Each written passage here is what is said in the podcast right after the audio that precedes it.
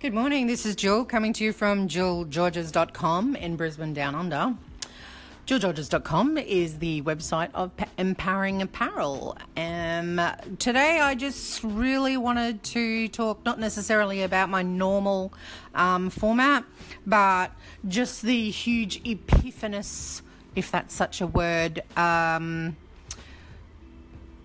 ideas that have come into my head. So, in my previous episodes, I was talking about my family and I was talking about my business that I really haven't talked about a lot.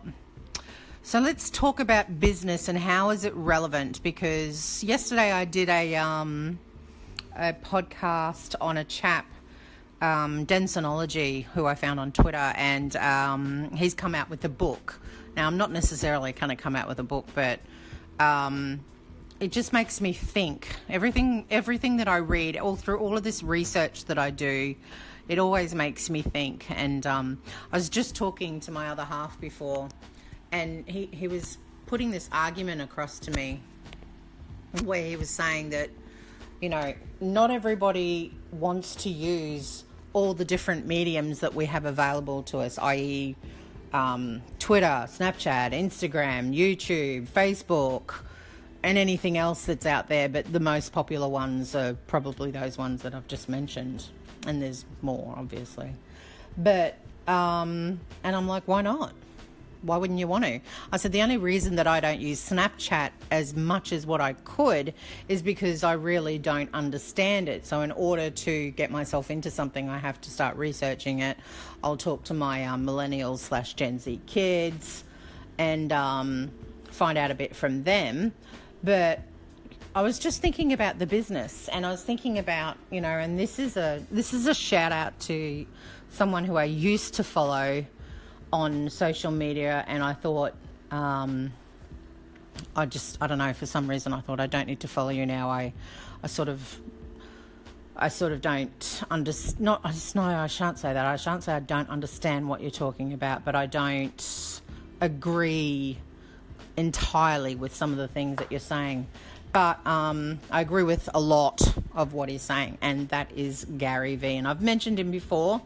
He's an American. He's um, from Belarus originally. He's been living in, um, I think it was Jersey or something like that. And um, and he's been talking about how we need to reverse, reverse engineer everything. So I was thinking about my business, and it's really funny because I've been thinking about the fact that, you know, the only issues that we had with the business, as everyone tells me, is it was probably your location. It was probably your location, Jill. That's probably what let you down. But no, no, it wasn't. It was also the marketing. So when I say it was also the marketing, if I would have understood, and I've been friends, like I was, I had been following Gary for years. Um, and just really not really taking any notice. But I probably started taking notice in 2016 and then dropped off because I was working. I was always working. I really wasn't focused that much on social media. And um, I, anyway, I just started realizing it. So we had a business, we had a traditional bagel business in Brisbane. And um, we did a fit out, we did a full fit out of that place. We paid thousands of dollars because my husband had been working for 30 years and we had money available to us to invest in something for us to employ ourselves and to enjoy ourselves. And we went for a trip. We went over to Paris and we went to New York and we checked out what you guys had over there. And um, in all honesty, one of the the businesses over there, it was in Paris. I think we were in the seventh arrondissement, if that's how you pronounce it. And we were in a bagel shop there, and I just loved the layout there. I loved it. Just it resonated with me because on your walls you had um, you had newspaper clippings because Paris is very you're very politically motivated there. You're very socialist socialistically motivated over there. You believe in the workers and in your community.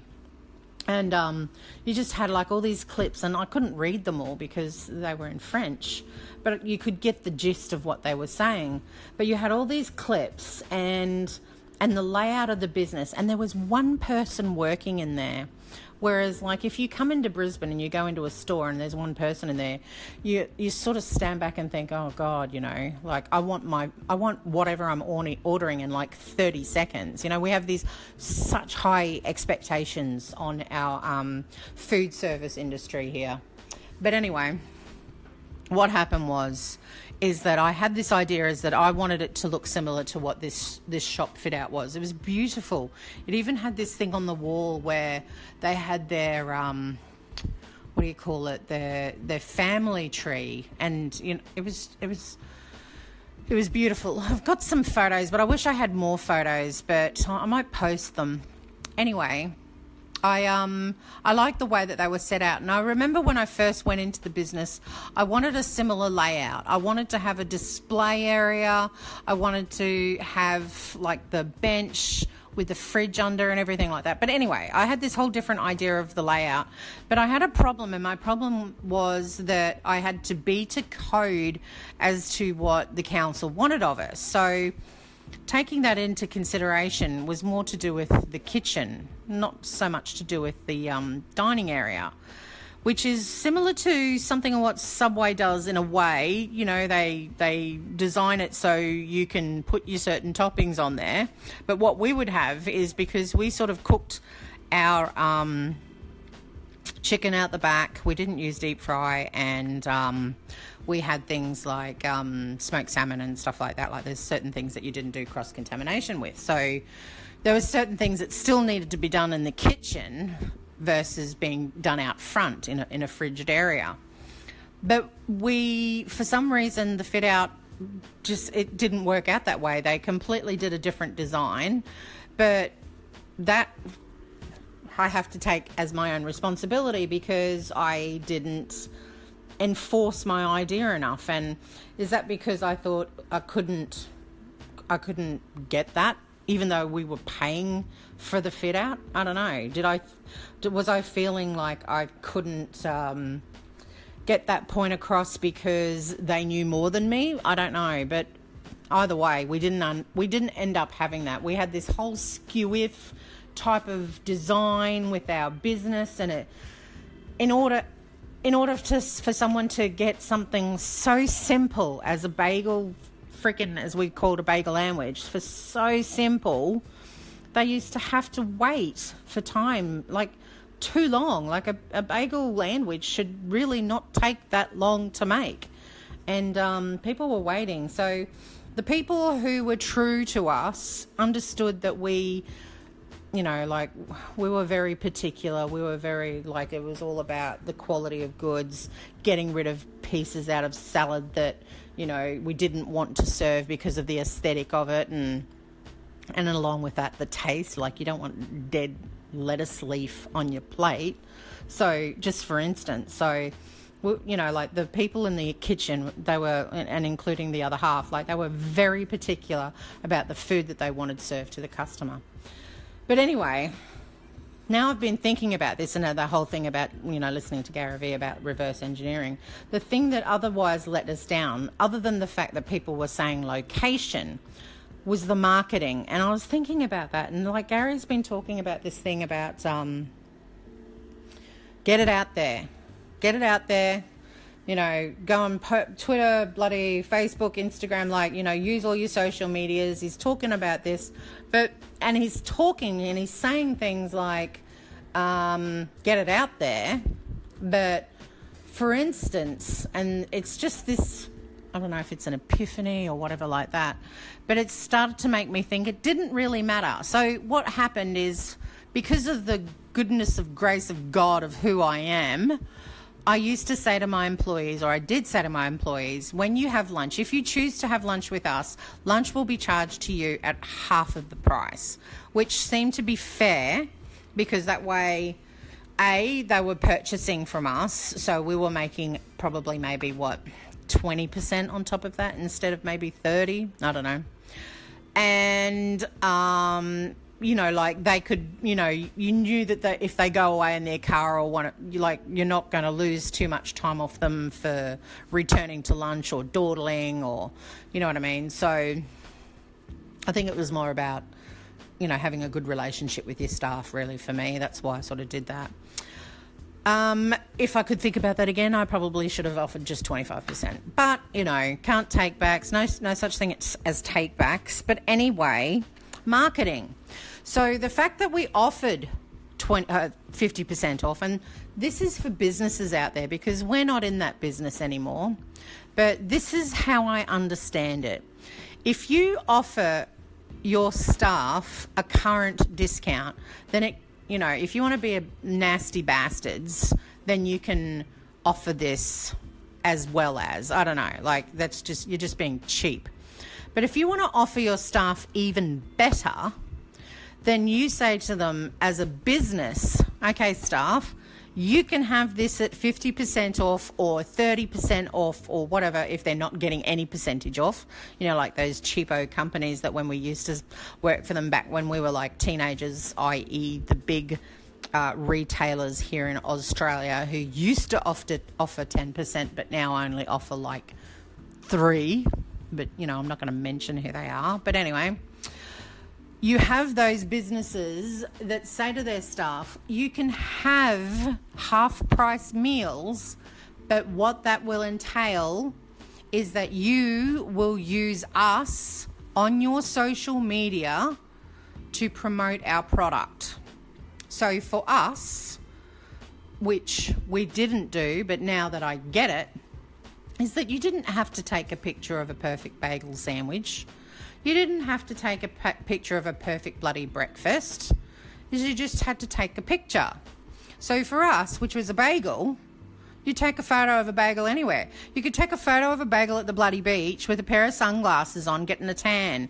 And because we had so many different flavored bagels, it could have been anything. Like if you had a sesame seed one, then you could, I don't know, put sand all around it and, you know what I mean? Like, I get it now. I, fi- I, I get it now. So because I don't have that business, I, I, I can't do it to that one. But considering what I have now, which is my jillgeorges.com, I get that. I get it. It doesn't necessarily have to be that, you know, I need to put that t shirt on a bloody person who you know, who looks like a model who will look fabulous on. It doesn't matter. I can go down the street and say, hey, will you just put this t shirt on and you can have it for free and I'll, I just want to take a photo of you. Or here's a hat.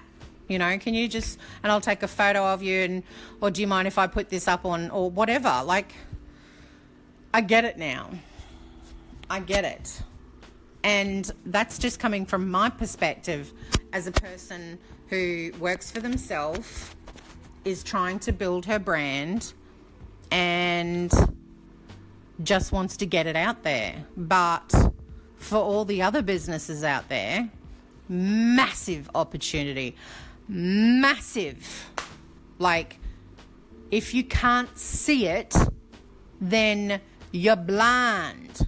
Because if it was it taking me like yes i understood that you had to get everything out of there but i just i sort of i was trying to think about the fact of okay yeah okay the location was wrong and the whole set out the fit out was wrong but i always knew the marketing was wrong. And i was trying you know anyone who knows me especially when it came to the business and they saw those posts those posts all came from me I took photos of the food. I was trying to get the perfect fucking photo.